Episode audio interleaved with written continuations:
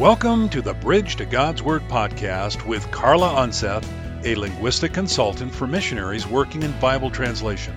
We invite you to visit us at www.bridgetogodsword.org to learn more about Carla's ministry. Now, here's linguistic consultant Carla Unseth. Hi, and welcome to Building a Bridge to God's Word. Thank you for joining us. We are in a series right now talking about the history of the English Bible, and I wanted to do this series because I think it's really important that we know where our Bible came from, and also this helps us to understand things like why we have so many different versions that we have today, and it helps build our trust in the translations that we have. So, in this series, in the first episode, we talked about the very beginning of the Bible both through the human authors and then also through the inspiration of the Holy Spirit. Then, in the next episode, we moved on to talking about the first period of translation, which was really right after the death of Christ. So at that time, persecution of Christians rose, Christians spread out across the known world, and they brought Christianity and the Bible with them. So there was a huge boom in translation during that time. And during that time, one of the translations that was made was Latin. And this was one of the major languages of the known world at the time. So Christianity also became legalized, and then Bible translation slowed down, and the church began to see Latin as the only true version of the Bible. And so Bible translation actually came to a stop for nearly a thousand years. So that's where we wanted to pick up the story today. So during this thousand years, from about 450 AD to the late 1300s, the church was slowly increasing in power and becoming the dominant ruling power in Europe. And the church had the most political and financial and religious power of any country or institution in all of Europe. And part of the way that the church maintained this control was through controlling the Bible. So, we talked about last time how it started out with a very legitimate desire to avoid heresy, but slowly this morphed into saying that people have no ability to communicate with God on their own. It must all be done through the priest, and it must all be done in Latin. So, this is the backdrop when, in 1330, John Wycliffe was born. John Wycliffe is called the morning star of the Reformation because he was the first one, kind of that initial inciting force to start bringing change into the church in Europe. So, John Wycliffe was born in England. He studied at Oxford and eventually became a professor and theologian there. So, England is off of mainland Europe, but the church was actually, the head of the church was based in Rome, which is in Italy.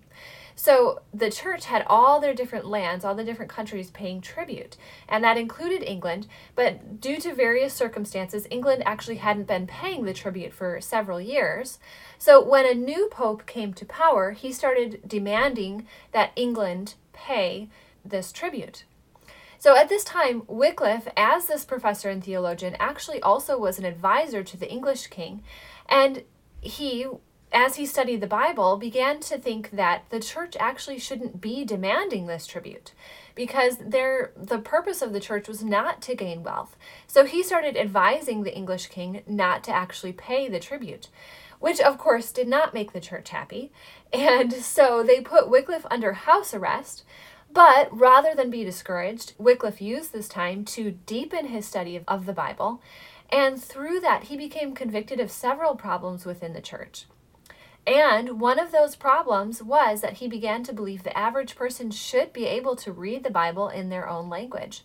So he began to translate the Bible into English for the first time in a thousand years. But Wycliffe's work was not totally appreciated, as we said, by the church, and there was so much dissension that was caused by his writing that actually 40 years after he died, he died a natural death, but 40 years later, his ideas were still spreading. And so, to stop that, the church actually had his bones dug up and burned and scattered onto a river.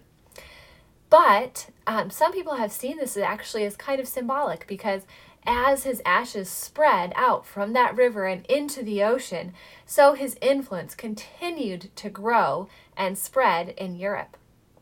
So after Wycliffe's death, there was a second man who came on the scene who moved along the translation of the Bible into English, and this was John Huss.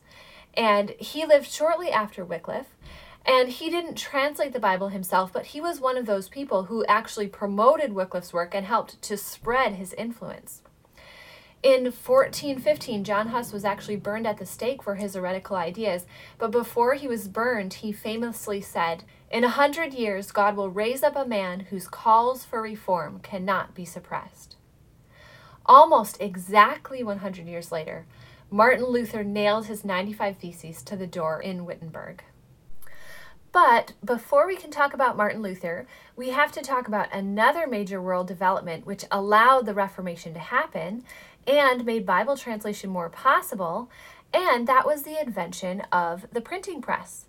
So in 1439, Johannes Gutenberg invented the printing press, meaning that it was suddenly possible to print and distribute large numbers of texts. So this meant that not only could the Bible be translated into different languages, but it was actually possible for people to have a copy of their own. So then we move on to Martin Luther. Martin Luther was born in 1483. He started out studying to become a lawyer, but he became convicted of his sin and decided instead to become a monk. However, no matter how much he devoted himself to Christ, he continually felt the weight of his sin. So he really began to study the Bible to find the answers, and through doing that, he began to see some problems within the church. So, what he's famous for is nailing his 95 Theses to the door of the church in Wittenberg.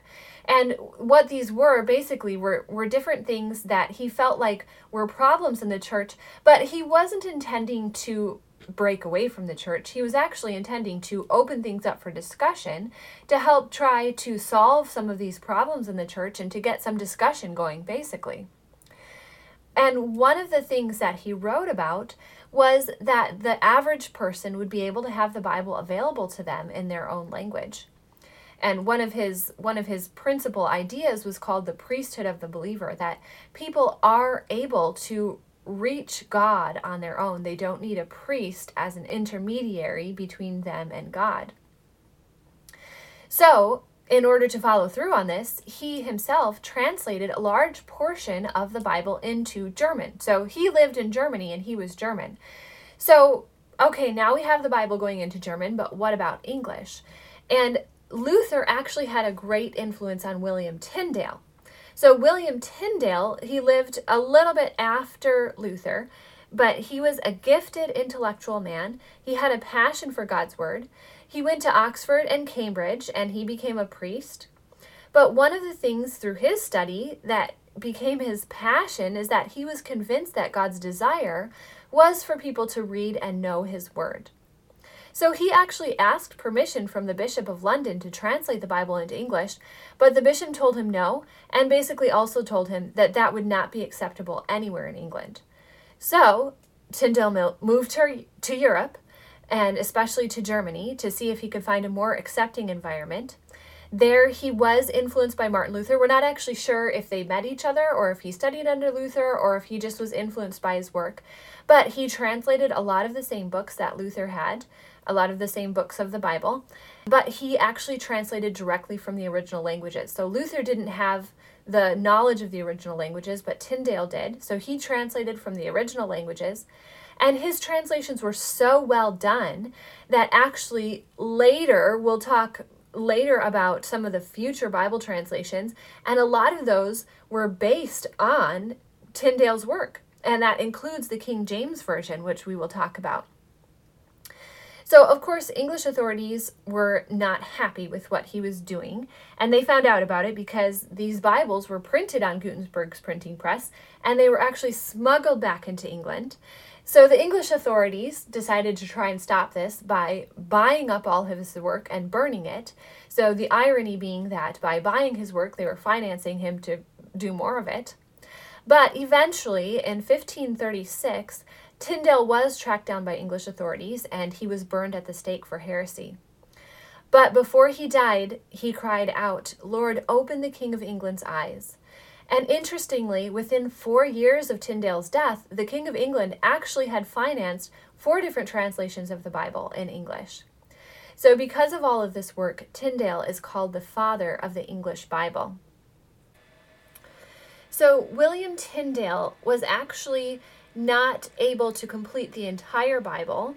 He printed the New Testament and he started on the Old Testament, but d- did not complete it because of his imprisonment and his death.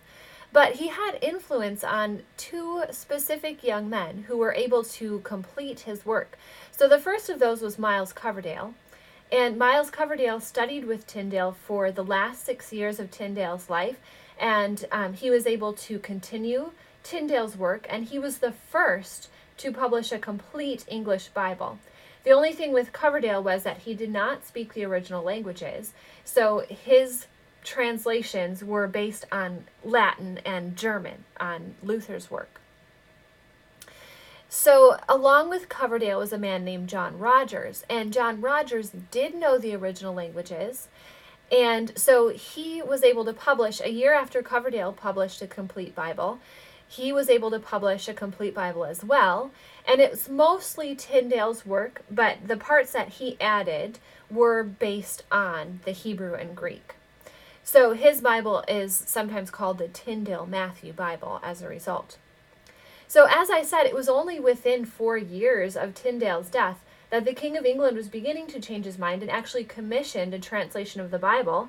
And as we will see, Miles Coverdale actually helped with this translation. So that's actually what we're going to talk a little bit more about next time. How those changes occurred, what changed the King of England's mind, and what happened to the Bible as it moved from being heretical to own a Bible to actually being commissioned by the king himself. So, thank you so much for joining us for this episode about the history of the English Bible, and I hope you will join us again next time for Building a Bridge to God's Word.